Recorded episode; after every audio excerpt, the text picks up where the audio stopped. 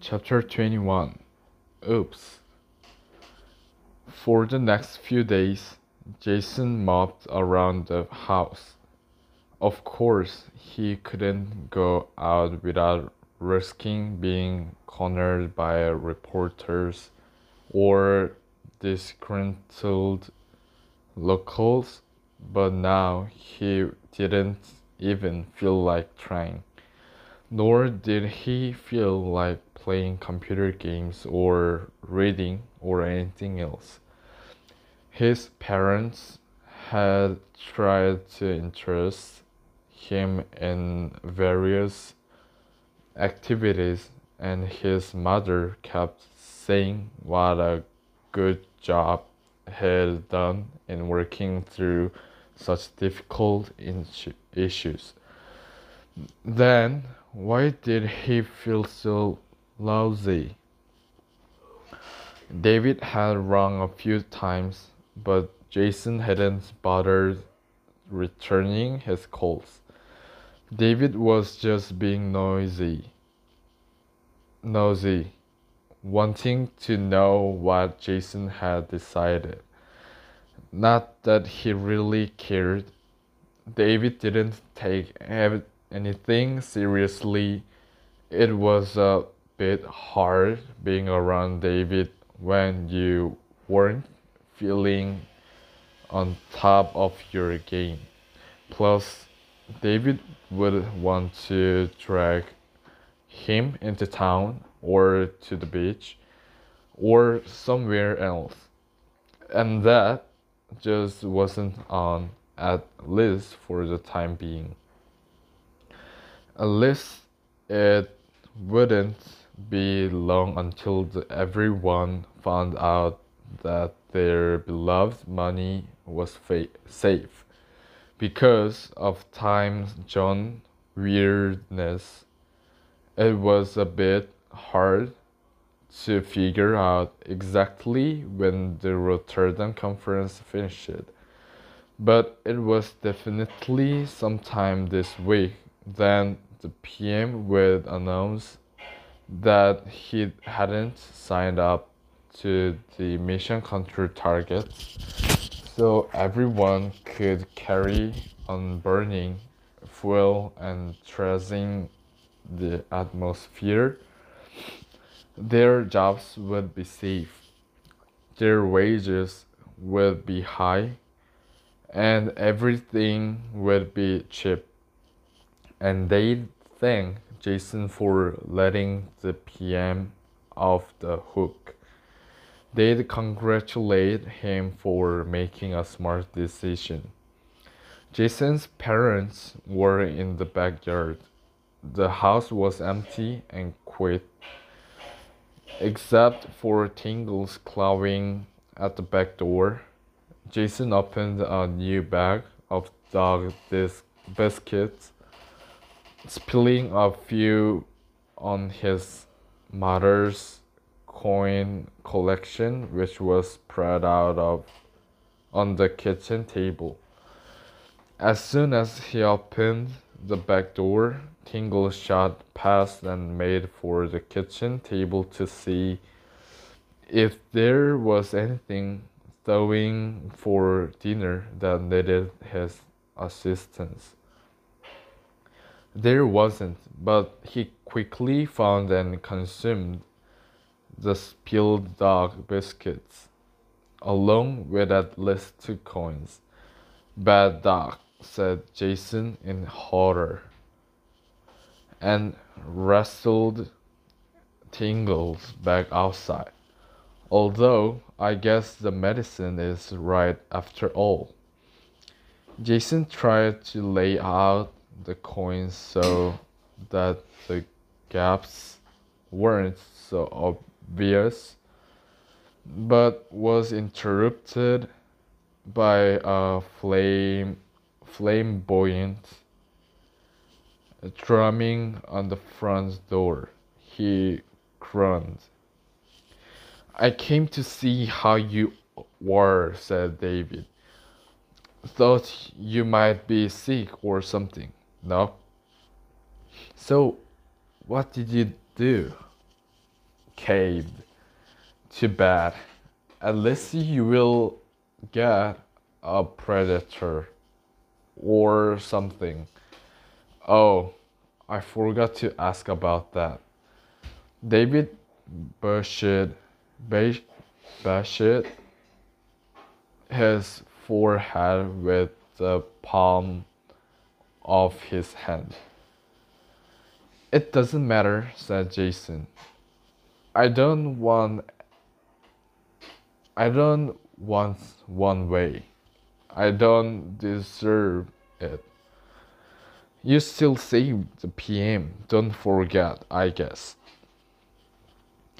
David took off his backpack and pulled the laptop computer out of it. I brought over my dad's lappy. I thought we might be able to network it with your computer and do some head to head racing. Hmm, that might be interesting, said Jason, inspecting the laptop. Does your father know you've got this? He won't miss it. He's gone fishing. So they connected the computers together and managed to get one of the car racing games to recognize the makeshift network.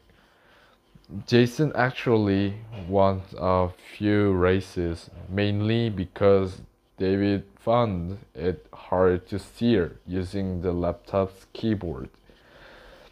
I think we should swap computers, said David, after suffering another defeat. I don't think I should touch your father's laptop, not with it being stolen.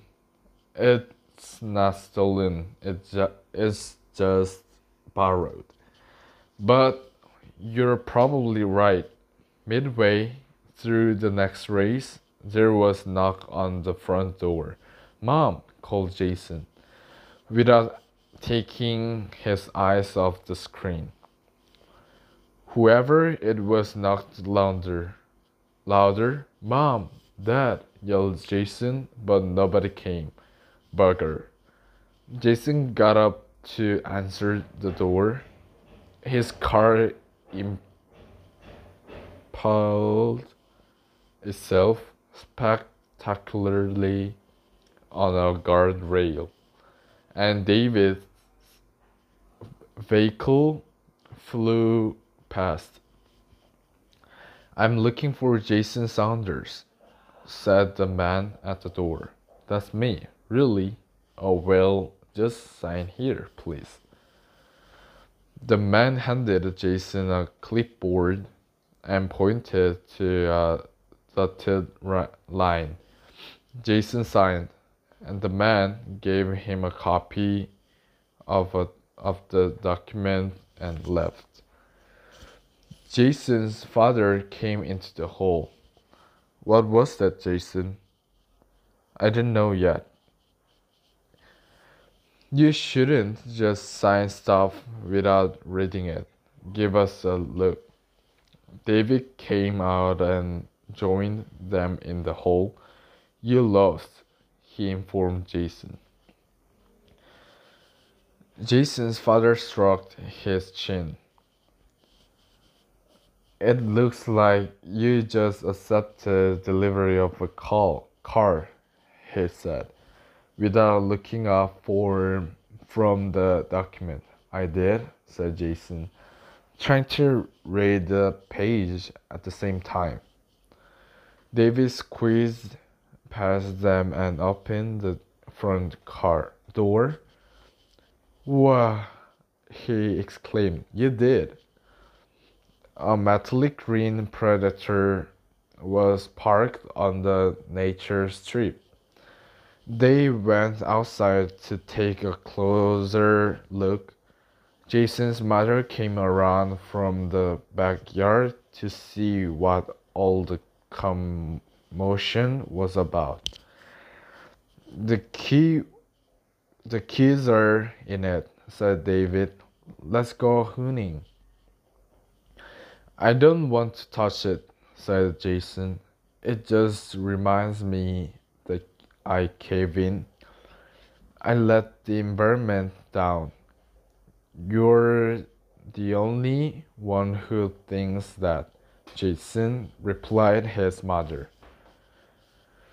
Only because nobody else wants to see the plan planet looked after. No, it's just that this wouldn't have been the right way to do it. Jason nodded. Yeah, I guess that's why I wept wept out. One of the reasons, anyway. So we're not talking it for a spin, asked David. Not if Jason doesn't want to, replied Mr. Saunders. It's his car.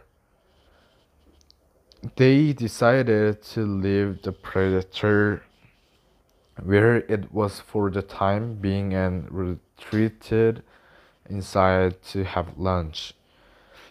It was fresh, sweet corn that Jason's mother had just picked.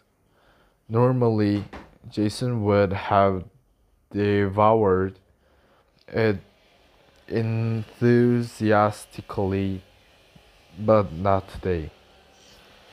After after lunch, Jason's father went to delete the Dawson's messages of the answering machine. Jason, there's a strange message here you might want to listen it to. It isn't Chris with another surprise, is it? No, it's that Professor Block you went to see in Canberra. That's odd. I wonder what he wants. Hello, Jason. This is Professor Van Dyne.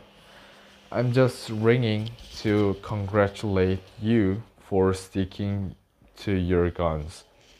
Yes, I was afraid you might change your mind. I felt bad about trying to confuse you. I'm glad I'm I did suc- I didn't succeed. Yes, this is a good day for the environment. Well done. Well, that doesn't make any sense, said Jason. Maybe he's being sacrif- sarcastic, suggested Jason's father. Is he a bit on the nasty side? I didn't think he was. I reckon he's losing it, said David. Did you hear him on the news this morning? Nobody had. The government said they were going to give him some big chunk of money he'd asked for, but he said he didn't want it anymore. They listened to the message again. Nope. I've got to I've got no idea what that about, said Jason. Jason's father deleted the message, and Jason and David returned to their racing, unless, murmured Jason's mother, and turned on the radio in the kitchen. Jason couldn't concentrate on racing anymore. He felt like he was being hunted by the predator on the front lawn. David started to win more races. Even though he was still using his father's laptop. Fortunately for Jason, they weren't interrupted by a call from Jason's mother. Jason, come here, quick. Jason and David rushed into the kitchen, expecting to see the evening meal on fire or something like that. Instead, Jason's mother was bent over her little radio, listening intently. What? asked Jason. Shh, news, replied his mother, and pointed at the radio. Surprise from the Netherlands when the Prime Minister announced that he signed up to the emission control targets proposed at the Rotterdam Environmental Conference. This is despite the PM insisting that adopting the targets would be bad for Australia. Even as recently as last week, although the PM had been asked to sign up to the targets by the youth who saved his life last year. Most analysts did not accept, expect the PM to honor his promise. I thought you told the PM he didn't have to sign, said David. Jason felt like the blood was draining out of his head. I did. Well, I told Mr. Aldershot and asked him to pass it on. Oops, said David. Jason's mother bit her lower lip. That man has some serious issues. What did I wrong? What did I do wrong? asked uh, Jason. I couldn't talk to Mr. Lindsay. He left early. They went out of out the front where Jason's father was trying to repair the station wagon's door lock and told him the news. Oh, he said with great restraint. That isn't good. At least it's good that Graham kept his promise, said Jason's mother. Jason's father raised his eyebrows and nodded. And it's funny that Jason got what he asked for, even though he didn't end up wanting it. I don't think it's funny at all, Jason said Jason. Mr. Lindsay's going to kill me and everyone's going to hassle me hassle me forever. I will tell you what's funny. That, said David, pointing at the predator. Jason's father scratched his head. Yeah, you're right. Someone in Canberra must have stopped up, which isn't surprising, of course. We'd better not touch it, said Jason's mother. They will want it back. I can't think of a better reason not to touch it, said David. It's probably body booby trap.